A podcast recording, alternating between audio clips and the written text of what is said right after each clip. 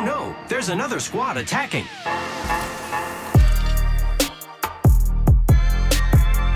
Welcome to the Third Party Podcast, your weekly Apex Legends podcast brought to you by Crossover Media. I'm your host, Shay, joined by my co host, Henry. Henry, how's it going today? It's going great. Another awesome day for the podcast. Still playing Apex. Always. Good to be back. Guys, before we get going here, make sure you check us out on Instagram and Twitter at Third Party Pod. We got something fun on Instagram going on. Tell them about it, Henry. Yeah, we have a big giveaway. Our largest giveaway yet. We'll be giving away 10,000 Apex coins. Uh, go check it out there. Make sure to enter. Um, we're pretty excited about it. Should be a big success and giving out a ton of coins. Awesome. Looking forward to it. Uh, make sure to sub to us on YouTube, Third Party Podcast. We stream weekly from 4 to 6 p.m. Pacific time on Thursdays. Come stop by. Let's hang out and talk about some Apex. We got a good one though today. We're covering news, discussing how to get the 4K damage badge, ideal inventory setups, a legend concept by the numbers, dropping together, and as always, wrapping up with a question. But before we do any of that, let's dive into some reviews. This last week, we broke 200 reviews on Apple Podcast, which is a pretty cool milestone, I think. So, big shout out, thank you to all those listeners that have reviewed. Uh, but the first review for today is coming from Beastmaker129. Literally listen to one episode and I'm hooked. Great way to keep up on Apex Legends news and very laid back content. Keep up the good work. Much appreciated. Next review coming from Please Season 2. I'm a Bloodhound and Lifeline main, and I just want to say you guys are awesome. You helped me through the boring day and improved my Apex skills, so thank you, and I hope you keep continuing this podcast. Smiley face. Will do. Always. Next one's coming from Turtle Rig Rocks. Love this pod. I don't play that much, but I was introduced by my brother, and now I am going to be playing a lot more. I am an Octane main. The more the merrier. Last review coming from Penguin Hopper 360. I started listening to this podcast with under 30 kills with Lifeline. I just got over 100 with the help of this pod. Thank you. Just proof. Proof that it works. Hey, like we've always said, we're happy that, you know, people of all different skill levels can get something out of this podcast. We try not to make it uh, too extreme in either direction, I think. Next, uh, just a quick plug of the Patreon, as we like to do. Uh, really, we want to bring attention to this last Saturday. We uploaded one of our favorite episodes yet to answer everyone's questions about exactly what is skill based matchmaking, why is it, uh, options and different opinions on it, Mhm. a ton more. Just we kind of went hard on that episode, to be honest. It was a great episode. We enjoyed the heck out of it. Think it's a great listen. And so if you join the Patreon, you get access to the entire bonus library of episodes. You know, we got a lot of fun stuff in there, ranking ultimates, talking limited time modes, team strategies, rotations, maps, and position guides. Like a lot of really cool stuff along with many more things, but just get there so you can listen to that skill-based matchmaking episode. It was a good one. Hour and maybe 45 minutes of us talking. That's what it's all about. It's a, a lot of really cool special content that uh, we're really proud to make, and it's cool that our patrons get to listen. Yep, definitely. With that, though, let's dive into the news. First piece of news uh, the return of the final limited time mode in the September soiree event, Live Die Live, uh, went live yesterday. Give us some thoughts, just real quickly, Henry, on what Live Die Live is and if you enjoy it or not. This mode is a blast. I'm excited to hop back into it. Um, my first kind of experience with it was it was not what I expected at all. hmm Um, it was a lot harder, um, but it was cool. You know, it's interesting when a squad mate is limbed, you really have to play very uh, passively almost Mhm. or really protective because you're not going to a respawn beacon. There are none. Yeah. So you just have to survive till the end of that round, which I think feels a lot longer than normal because you have to survive longer without bringing back your squad mates. So it's a struggle, but a really fun, cool, different mode, I feel. It's like the closest thing we have to the gulag or anything where you're skydiving again mid game Mhm. in Apex, and it's pretty fun in that way to, as well. Totally. Next piece of news is there potentially a Pathfinder buff incoming. Uh, on Twitter, Josh Medina, a developer at Apex Legends, stated that Pathfinder is going to get some love soon. That was in response to a thread that included guys like Daltoosh and a couple other people talking about Pathfinder's current state. What do you think this looks like for our favorite robot friend? I can tell you what I want it to look like. hmm You know, I think uh, bringing back the tactical is kind of what the community is demanding. But I also feel like he needs some uniqueness added to his passive. Yeah. Um, I really, I would go as far as to say um, maybe Pathfinder should be removed from the Recon class and put into the Assault class with Octane and Wraith, and maybe add a passive or another ability that's more focused into that playstyle. Um, I think it's just so hard to compare Pathfinder to Crypto and Bloodhound. hmm Yeah, I mean, he's always been surveyed because of the, or been surveyed recently because of the survey beacon. And so it would be interesting because then, like, if you take him out of that, he loses the survey beacon because it's a recon class passive. So it'd have to be something really good because, you know, we're huge fans of that survey beacon and replacing that is a tall task to take on. We'll see in a few weeks here what love really means Yeah. for Path. And I hope it involves as well fixing some of the stuff going on with his hitbox theoretically that it's been an issue for a long time now, uh, which is kind of unfortunate, or at least giving him back some of that speed and mobility to justify the low profile being tacked on there as well. Next piece of news though. Titanfall 3 is rumored to be in development. We got a little bit of a timeline going on here. Some fun stuff happened. It started with Brazilian streamer, the Neon underscore Beast. He's a known leaker. He tweeted, Titanfall 3 is for real. Another big data miner then, Biast12, confirmed this thought as well after that in the thread. Since then, though, both of those data miners deleted their original tweets about Titanfall 3. Biast12 did stick by his statement, though, saying he stands by his words and only deleted, deleted his tweet because the original tweet he responded to was deleted. We also have information that back in May, EA CFO Blake Jorgensen said that Titanfall 3 is still a possibility sometime down the road, but they hadn't been working on anything.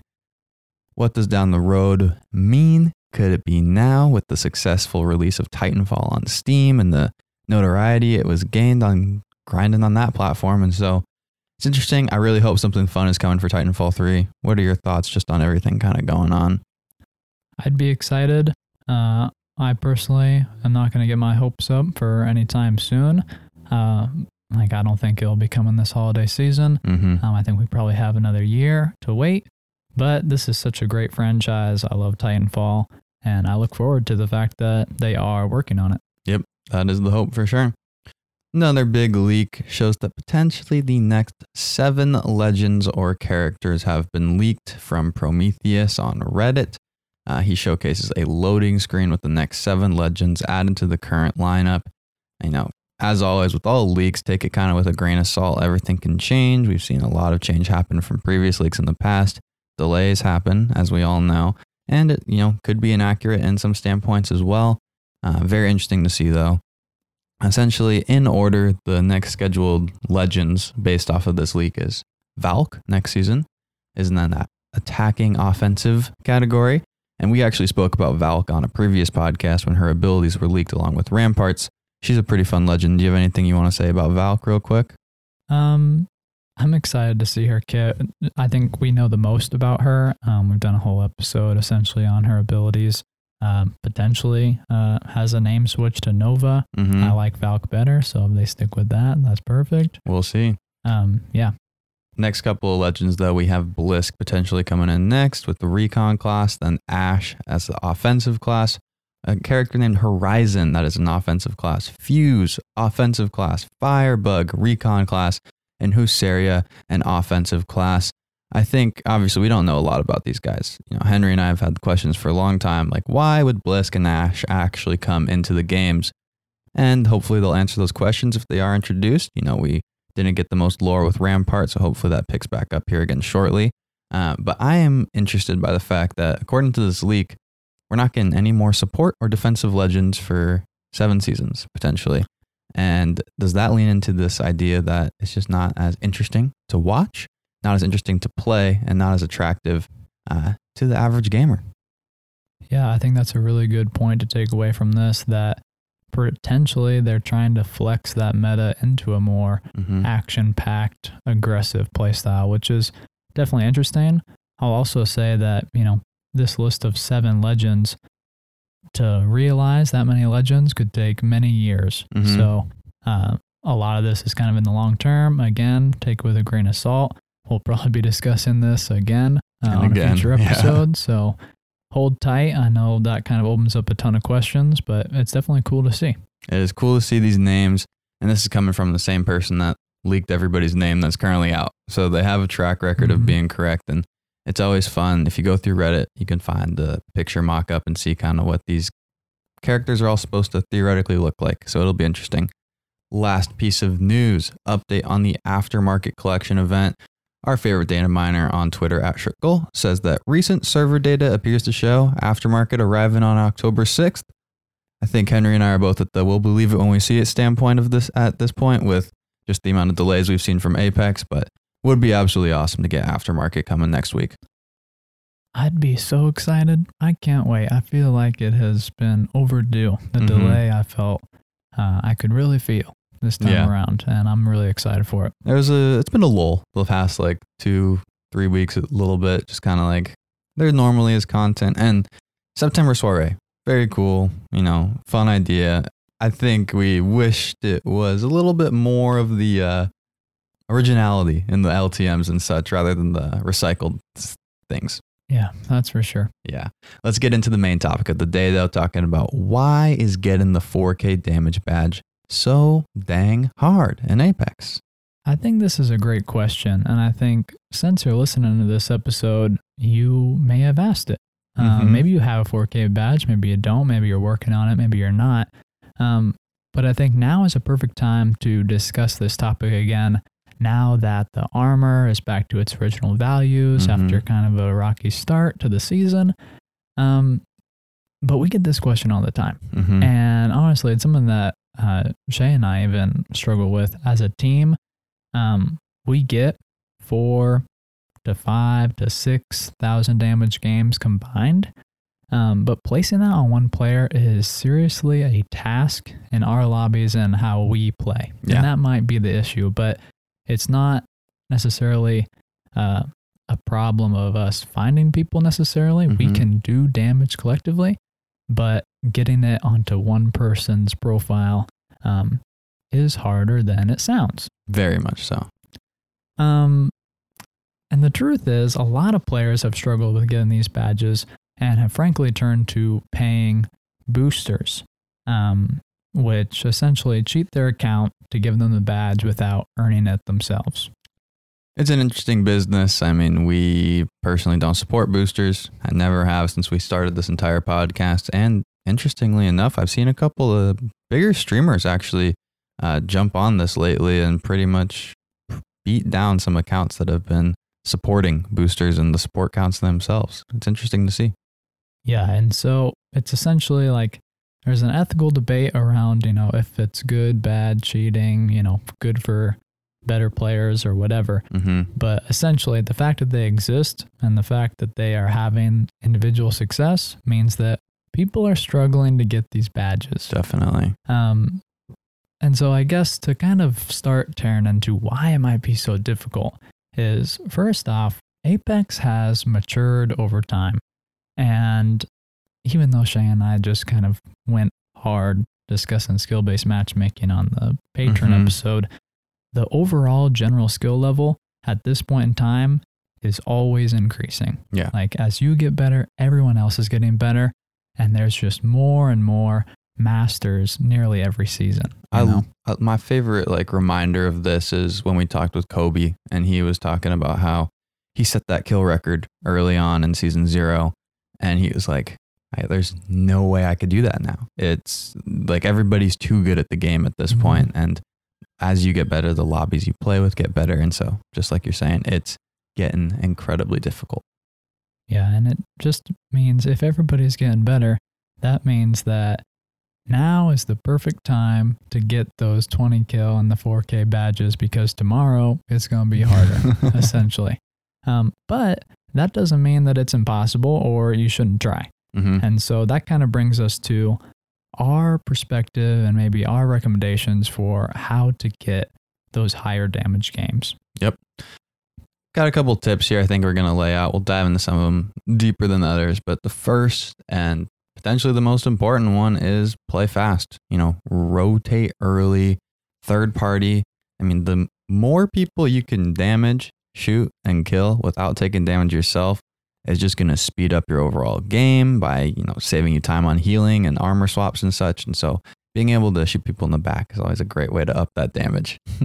Yeah, playing fast is, you know, mastering that movement, mastering the, that accuracy, all those Mhm. speed things, but it's also minimizing those slower activities, not spending all day and night looting, you know, trying to get finished with your tasks quickly and then move your feet to that next gunfight as fast as possible just because in order to get these badges you got to be putting in work whether you're going for a 2k badge or a 4k badge um, you got to be on it Definitely. uh, next piece of advice is essentially kind of what weapons to use. Um, we're going to go out and recommend that you use assault rifles and LMGs and snipers um, because if you're struggling to get high damage games, these weapons will help you out um, because you can farm damage at a distance to get 450 damage per enemy instead of 200 damage if you were using a Mastiff up close.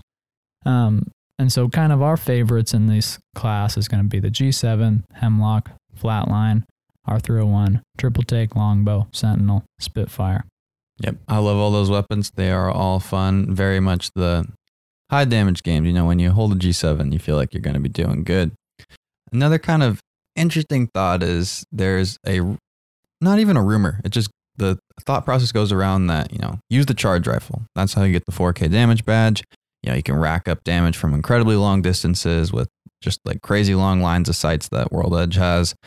And while this was true at the beginning of season three when the gun was introduced, a lot of changes to this charge rifle, you know, ranging from damage, magazine, rate of fire, and then sniper ammo in general, uh, makes this strategy not like a viable 4K damage seeking strategy, which is for the best, at least in my opinion. You know, nobody liked in season three where everybody was carrying charge rifles and you're just engaging with someone, then you get killed by someone that's like 600 meters away. Like, it was very frustrating. And so that's definitely like a thought that comes across though and is on a lot of social media like, oh yeah, use the charge rifle to get your 4K damage badge. It, it's not as easy as it once was to do that kind of thing. Totally. And if you've been listening to the third party for a while now or some of our recent episodes, you know our feelings about the G7 Mm-hmm. and the triple take and the hemlock and these weapons. It's just like everybody should be using them, essentially, especially if you're going for a high damage game. Yeah, definitely.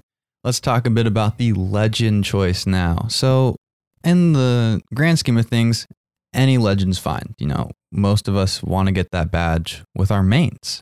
And so we have a couple examples, just a couple thoughts in general. I'll let Henry kind of take this one though in the lead.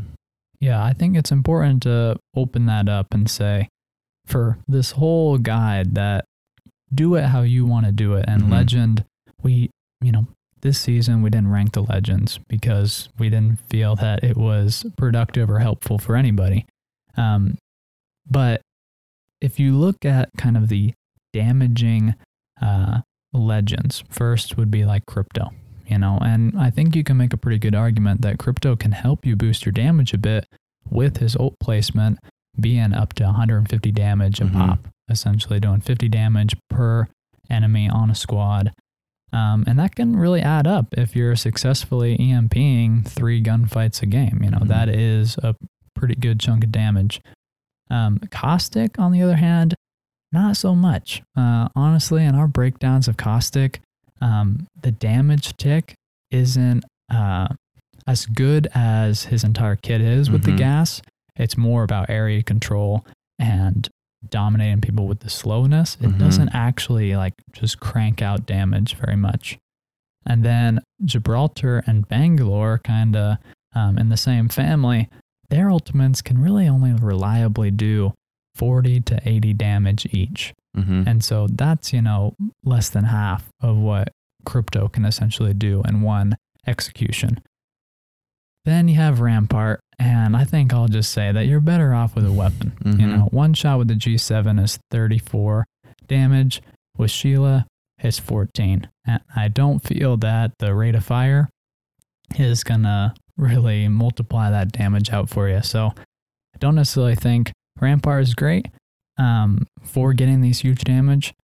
And in that same vein, I don't necessarily think that these damage legends are essential for dropping a 3K or a 4K bomb. Yeah, I think it's important to note that like you're not gonna deal 4K damage because of your legend. It's gonna be Yeah. your gunplay, and for the most part, abilities are just gonna slow you down. And so the last kind of a piece of advice is those high mobility legends that can help you get to that next fight faster, and so you're not missing out on kills or damage that you would have otherwise if you were just walking there with Rampart versus grappling there with Pathfinder. That can be a little help in speeding up the game overall and playing fast, like we were talking about at the beginning. Next piece of advice is going to be dropping hot and with a full squad. Essentially, if you have this goal of getting a high damage game, starting that game off with four or five kills by going to a place like Fragment is a really great way to get close to those two, three, and 4K badges. Yeah, you have to pick up early fights and early kills uh, to get on the right foot to start off a 4K damage game. And it, if you go and then your first fight starts at round 10, you're or not round 10 with 10 squads left, you're probably not ending up with those uh, high damage games per se.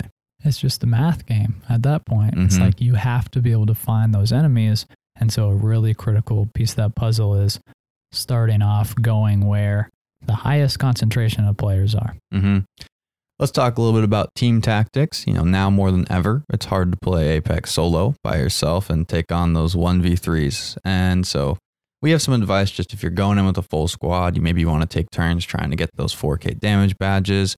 But one of the things you can do is agree with your squad mates. You know, keep your distance and funnel enemies at one specific player that you've chosen.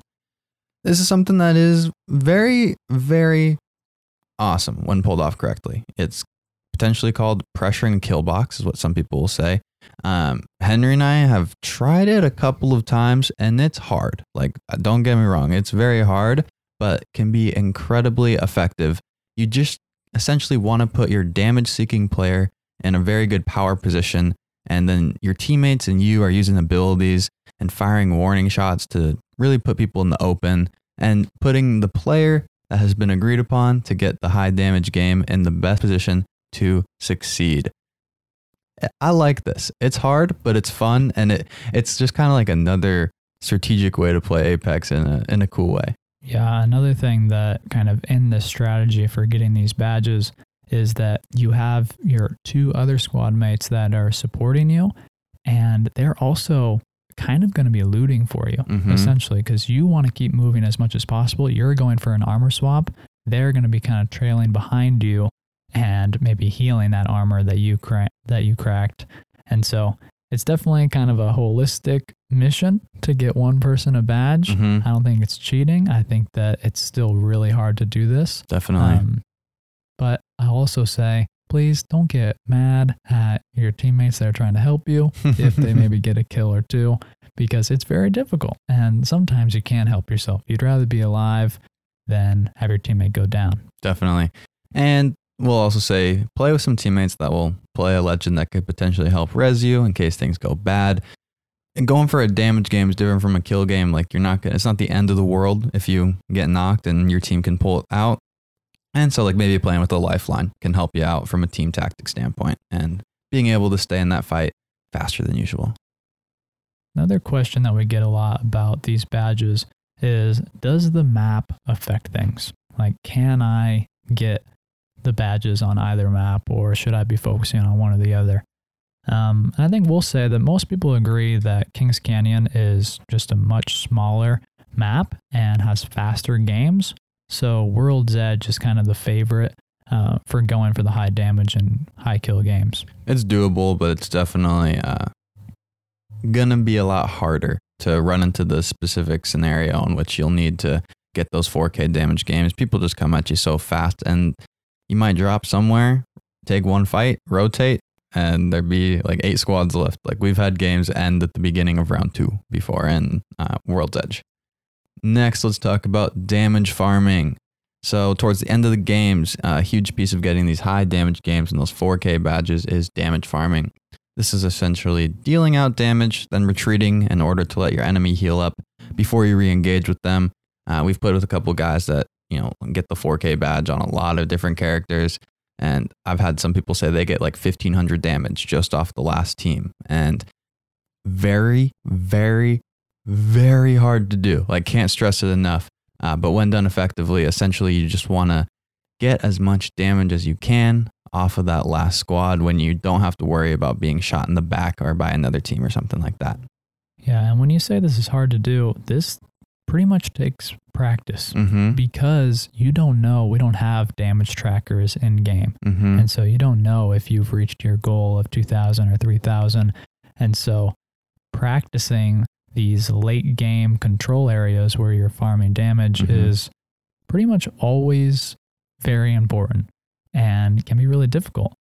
Um, I think I'll say that the reason that uh, at this point in the game, uh, it's really nice to be damage farming in the late circle is because people have nowhere to go. They essentially everybody's behind their cover and are going to be peaking, taking damage, and healing. And so you can essentially do a lot of damage, like a thousand damage on one squad, uh, quite easily. Mm-hmm. Last thing that we're going to talk about, uh, just to kind of wrap things up, is going for these badges is really about luck and timing. Um, I'll say that Shay and my uh, highest damage game, we didn't even try. Yeah. Um, and that's not a flex. It's essentially like in that game, a few teams were respawned, um, which we got to kill twice, uh, which is very nice and very Mhm. helpful. Uh, but we didn't really plan it or wait for them or facilitate them uh, respawning. We didn't Mhm. necessarily let it happen. Um, we did drop hot, um, and we did use our favorite weapons, the G7. Uh, but the luck of the lobby plays a major, major role, and finding enemies just doesn't really happen uh, for major damage games all the time. Yeah, you're just going to run into situations sometimes where you don't get it, you know? Like sometimes you won't find that many squads and it's unfortunate, especially when you're setting yourself out on the mission to do it. But that's part of Apex, is part of the BR world. That's why it's a really hard badge to get and not a lot of people have it. And we're, you know, a pretty good distance into this game. Mm-hmm. You know, I think it's no matter uh, where you're at and, you know, when you're listening to this episode, never give up. Uh, based on my rough estimations, most players are really only going to have a shot at a huge damage game every 20 matches. And so that's like six and a half hours of straight gameplay. And that kind of figure is based on skill based matchmaking, Mm-hmm. uh, gaming fatigue, and that luck of just finding enemies. And so, if you're grinding, be patient, have a plan, take all the things that we've recommended, and when the time is right and the cards are in your favor, execute the plan. Definitely. That kind of wraps up the getting the 4K damage badge. Those are our tips and such. I think uh, overall, hopefully, you can put some of these practices into effect to even maybe help you get that 2K or 3K if that's what you've been searching for. Overall, very hard to do, incredibly difficult.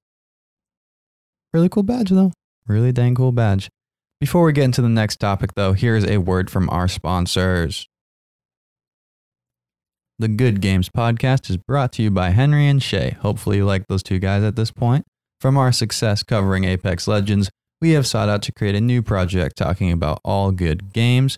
In all seriousness, though, if you want to hear Henry and I cover games from Rogue Company to Assassin's Creed, check out the link in the description to hear about all of the new good games.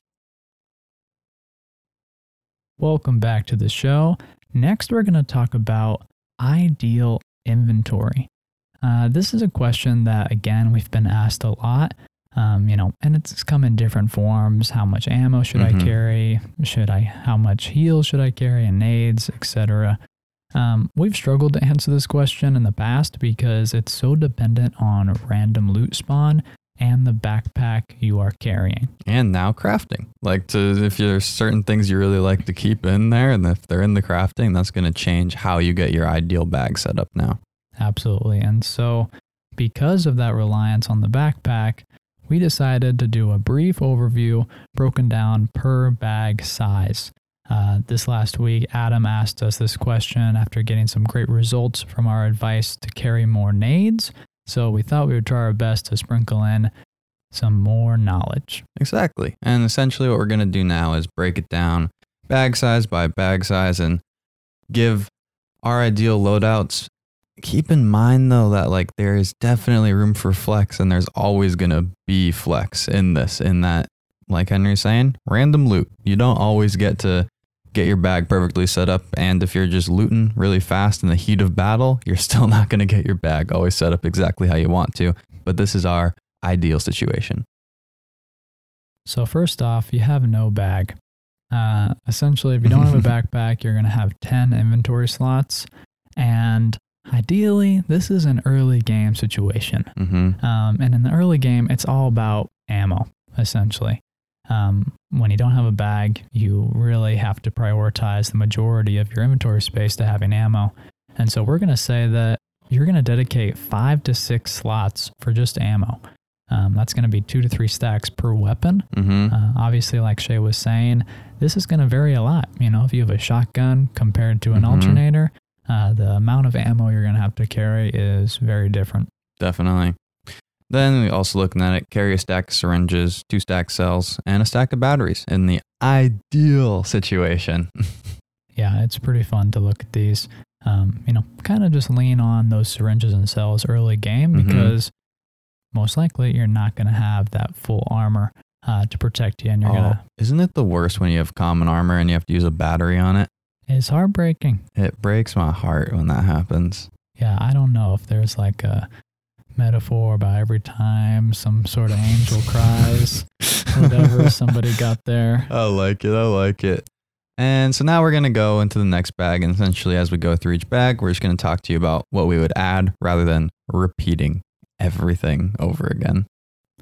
So in a common bag or a white or gray bag, you have 12 slots. So you get two more uh, inventory spots.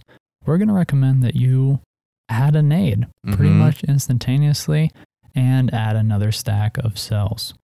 Um, you know, we kind of are trying to impress upon you that grenades are very, very valuable. And I think changing your uh, mindset on them is really important, even in this early game situation where you just got a common bag and you're going to use an entire slot Mm-hmm. for a grenade. Definitely. Then you get into the rare and blue bags. that bumps you up to 14 slots. So we'll gain a two from the common. Guess what you're going to do? Add a grenade. It's going to be a very common theme here, guys. Uh, and then we also will say, like, drop some syringes for med kits. Once you get into those, this is kind of like a mid to late game situation, probably. Um, the blue bags are not always the easiest thing to find. Another stack of batteries would be amazing to add to your bag. And then just another quick little note maybe consider dropping an ammo stack for another nade, just because once you get into these later games, you're looting the bodies. And so, ammo, while important, can hopefully be replenished much more quickly than grabbing another nade. Because a lot of times, enemies don't have the nades in their boxes. I can also say that it is difficult, like you just said, drop syringes for medkits. Mm-hmm. It's kind of an interesting concept. Um, I'll say I am always shaming myself when I have two stacks of syringes because that's just really not uh, ever going to be that useful, Mhm. essentially. Um, they take so long to put on, and hopefully in the late game, you're not having to use that many. Um, and so just swapping them out for medkits can be a great way to allow more space for ammo Mm-hmm. and grenades. Definitely. Final bag, the epic or the purple and gold bag, uh, 16 total slots. Um, you know, if you did drop ammo, uh, for something else, for maybe a nade as you were scaling down.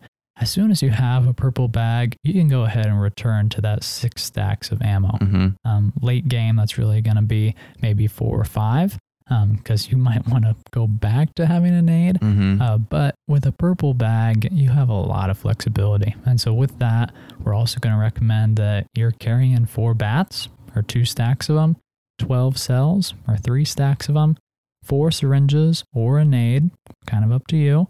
That's one stack in total, two med kits in one stack, and then two grenades and two stacks. And then kind of have some flexibility.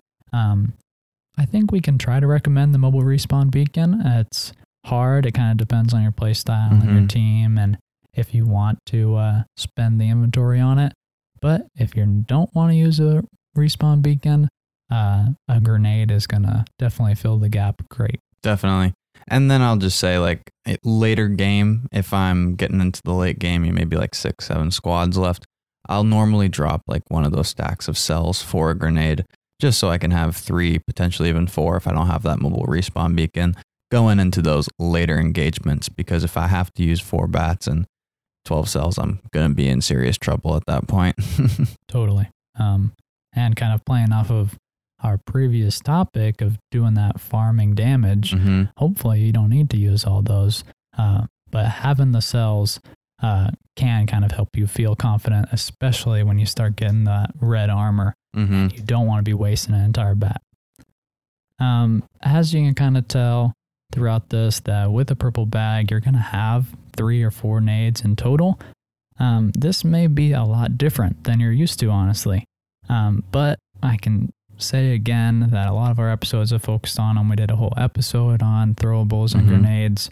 They are incredibly useful, and you're going to wish that you had them in the late game if you don't. So maybe this is a, a you know, new realization or a new idea that you might be hesitant to use, but I recommend you give it a shot.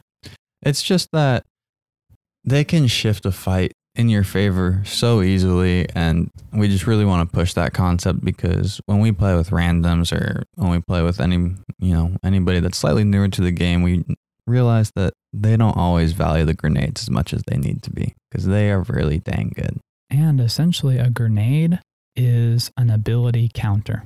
Yeah. You know, lifeline doing a crazy res, grenade. Rev totem coming at you. Yeah. Rev totem coming at you. Thermite, easy. You know, a caustic, putting down a bunch of gas, nade 'em. Like, it's very useful. And I think a very underrated thing when people are discussing Apex and trying to give advice. Definitely. Any last thoughts though on the inventory management? Yeah, I think just kind of an overall philosophy. Um, you know, it can feel uncomfortable to not have your max ammo in both Mhm. of your guns uh, with only two batteries. Like that can be an uncomfortable situation. I can definitely relate to that. But remember the third party way of life loot bodies, not buildings. Um, this is really a motto. You don't need 360 shots to eliminate one player or even an entire squad. And so carrying that much is kind of overkill. And maybe you're not believing in yourself that you can hit your shots. Um, and so I'd say once you do push and eliminate a squad, loot becomes a lot less of a concern. So be aggressive to upgrade your bag and fill it with the loot you prefer, but don't hesitate and continue to loot supply bins and buildings until you get that max ammo. Just go into the fire. Definitely. Couldn't have said it better. Next thing, though, now we're going to be covering a legend concept.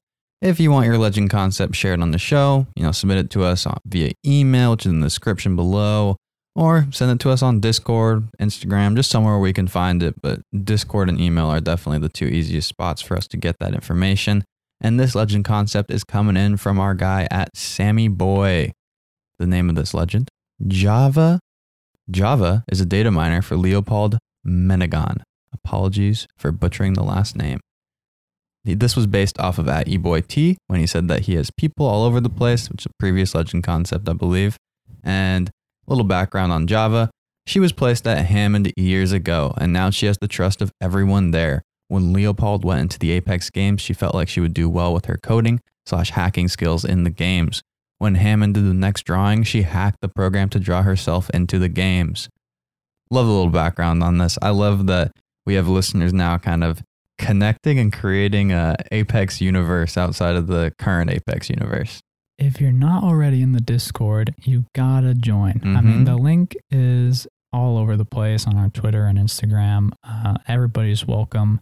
This kind of stuff really gets us excited because, yeah, we're building legends off each other's legend concepts, Mhm. building this uh, third party kind of alternate timeline potentially. Mm-hmm. Um, it's really cool stuff. And the quick note on the Discord, because I saw some people talking about a couple days back, I think, but like, don't fret adding us in the gen- general Discord. Like, Henry and I will never be scared away by any, you know, over adding of us. We love to be in the conversations. And honestly, we are, you know, talking to a lot of people and such all the time. So it is the easiest way for us, for you guys to get our attention and have us answer some questions or talk about gaming on there. Let's get into the passives though. The passive Eye for Tech can see traps through walls if close enough. Kind of think about Loba's passive, but with traps. This is really cool. You know, right now we have this in the game as Bloodhound being able to scan traps. Wraith with the traps nearby as well. Yeah, but having a visual could be really nice. Yeah. You know, Uh, especially as more and more trap like things come into the game, Mhm. uh, like we've seen. Like now we have amped cover, you know, coming in. So I think it's definitely a cool idea um, to give you that more situational awareness. And if we have like gear introduced, which Mhm. has been rumored as well, and those be, you know, more kind of like structured things coming to the game, that could be really cool. Let's talk about the tactical though. The EMP Disruptor Grenade. Two charges, 25 seconds to recharge each. Tosses a grenade that destroys all traps and disrupts enemy's HUD for three seconds. Has a radius of five meters in all directions. Thoughts? I really appreciate the time and effort that went into writing this one out. It definitely comes through that you've thought a lot about it um, because we know that uh, the arc star, you know, Mhm. stuns for up to three seconds. And so this is pretty much in line with that. But the radius being five meters is really, really small. Mhm. The grenades have uh, radiuses of 10 meters. And so this is half of that, but you do get two charges like the silence. And so I think it's pretty cool. The fact that it uh, destroys all traps instantly is really, really good. It'd be uh, a really good ability. I kind of worry about that. Um, but I do think that there was some good effort put into it and it would be really strong. Yeah. And it's Shay in my perspective that the tactical is everything. And in today's day and age of Apex, you need to be a very good legend in order Mhm. to break into this meta. So I'm cool with this. I like the EMP more than the flashbang. That's Oh, for yeah. sure. Yeah, I think That's that's a bit more realistic to come That's into the game. Last but not least, though, we have the ultimate ice pick. Takes five seconds to use. She pulls out a tablet and hacks all the traps within a 30 meter radius, making them hers. And it also hacks the HUD of all players within that radius for 20 seconds, making their HUD glitch and show random stats. For example, ammo can show 45, but they actually have two bullets left in the clip. Some effects, you know, bullet count, teammates' health, but not your own. Messes up sights, but not iron sights. Doesn't really mess up your inventory or anything like that, though. It is a fun idea. I think we've spoken a little bit about something like this. And my thought that I'll just share is like, I love legends and characters and that are like this in video games. It's sometimes hard to like feel the effects of them, though, which can be Mhm. disincentivizing for newer players to play. I personally really like it though. Yeah, getting some sort of feedback or hit marker is going to be essential for this just because it's not, you don't know if it's essentially worked or Mhm. not. Um, but again, I do really like this. You know, um, it's similar. It's, you know, this legend is a hacker, kind of like Crypto. Crypto's EMP has a 50 meter radius, which is very big. That's Mhm. a 100 meter diameter, 360. Um, and this doesn't have a drone, but is a little bit scaled back. So, um, taking five seconds to use is a major Mhm. balancing component of this, but being able to do it while in a building uh, in close proximity to others is pretty cool. I like it. I like it. I think it could be really fun. I like the thought from Sammy Boy. Much appreciated for the submission. They're always welcome. We love talking about these. Time to dive into by the numbers. Let's explain this one for some new listeners, maybe, Henry. Yeah, if you're just joining us, um, whenever we can, we try to do this segment uh, to break down the stats of an individual weapon in Apex. Um, often we feel that we have to compare it to something in order to give Mhm. you a frame of reference, but this is a really great opportunity for us to focus in on mastering one specific weapon and where and why maybe you should use it yourself. Mhm. And this week, we're talking about the RE45. Little intro for the RE. Um, I really like this weapon. Um, and I think a lot of people have a sweet spot for this weapon, uh, especially after the changes in season five. Best animation to reload or inspect. It is so good. But yeah, it definitely is beloved by a lot of people right now. You certainly have to inspect this weapon. It will not disappoint After every fight. after every fight. Send us your clips. Um, but with that, uh, the clip size for the RE45 is going to start out at 16, then 19, 22, and 25. Um, this time we've decided to compare the RE45 against the alternator. Um, I will say that the alternator is the cl- closest thing to the RE45. hmm Um, I think online and maybe in people's heads, they try to compare the RE45 to other SMGs. And I can pretty much tell you that it is not quite a contest. And so it's a lot more fair to compare it against the alternator. But slight spoiler alert the RE45 really can't compete with the R99 and the Prowler hmm and the Volt. So we're going to dive right into it. But that clip size ranging from 16 to 25, compare that to the alternator that starts at 19 and goes all the way up to 27. So the RE45 kind of starts out with a disadvantage in the number of bullets, um, which is going to come around to uh, maybe bite it in the butt here at Mhm. the end. Uh, but then you have the reload time, which is a very bright star for the RE45. Has a 1.5 second tactical and a 1.95 full reload, compared to the alternator that has a 1.9 second tactical and a 2.23 full reload. Um, poor alternator, honestly, Mhm. is kind of the major call out here because most SMGs have a about a one second tactical reload. Um, but here, you know, the RE45 has a really fast reload in comparison, so they have to win this category uh, for sure. Definitely. Next, uh, we like to look at the body damage of the weapon. So if you hit somebody in the chest, uh, with the RE, it's going to do 12 damage. With the alternator, 15. So the alternator is going to hit a little bit harder. Um, and then the headshot multiplier for the RE45 is 1.45, bringing it up to 17.45 damage a shot. Kind of a funky number here. Uh, but I, that's why I love diving into this stuff because whenever you see a weird number, it means to me that there's somebody smart really thinking about it behind the scenes. That's the Um, hope, at least. That's what I think. you know, when it's all even numbers, that kind of seems to me like ah, they don't really put a lot of effort into it. But when you see some odd numbers, I hope that means it's good. Uh, and the alternator has a very, very similar headshot multiplier at 1.46. So not much of a difference here, but again, the alternator is going to do more damage because of the base damage being three points higher. Next, though, we have the shots per second. And as you probably know, the RE45 is kind of a laser and has 13 shots a second compared to the alternator that has 10.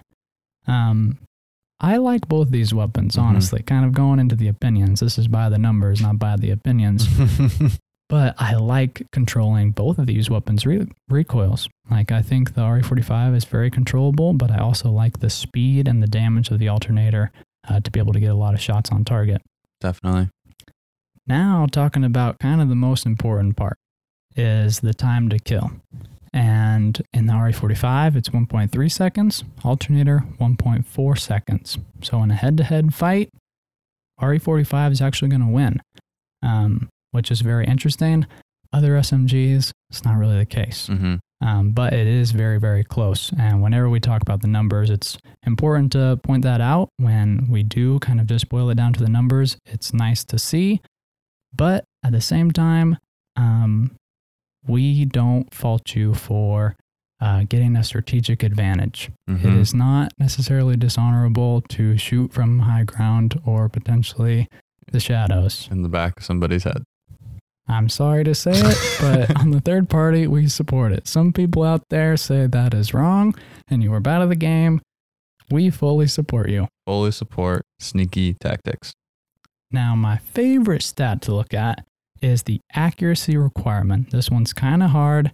Um, it's one that we dreamed up here at the third party. It's essentially how many shots do you have to hit in the body in order to knock somebody with purple armor while you have a purple extended mag.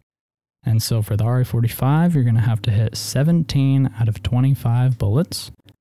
And that's going to put a requirement of 68% accuracy on you. Compare that to other guns that we've covered in the by the numbers segment, and you might be shocked.